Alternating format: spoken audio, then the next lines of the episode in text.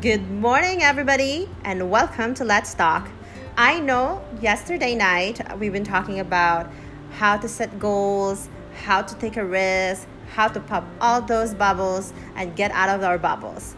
And so now we took that step. So, what's next? I would like to know what's next. That's a good question. A lot of people now um, is having a, a lot of problem with uh, finding employment, especially nowadays with our economy is down. Uh, it's it's really hard and it's complicated. Uh, so sometimes a lot of people venture into something new, and something new at the moment is uh, knowing about uh, the online world because there is a lot of opportunities that we don't have. But a lot of us are fearful and skeptical when it comes to the online world because we don't know so much of it. But it's something that maybe a lot of people will tap in into.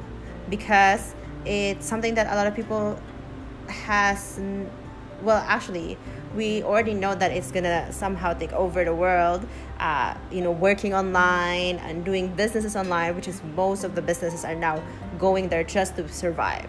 So it would be you know it's interesting.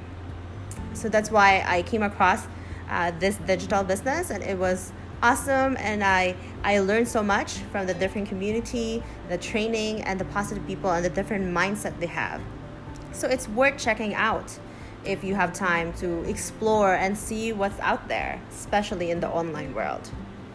Thank you, Doodles. And maybe the next topic we have, uh, there were some people asked me to talk about uh, independence, how to live independent as a student, or, or even the struggle of uh, being a student and having that student loan. How how do you feel about that? Maybe we could also talk about that.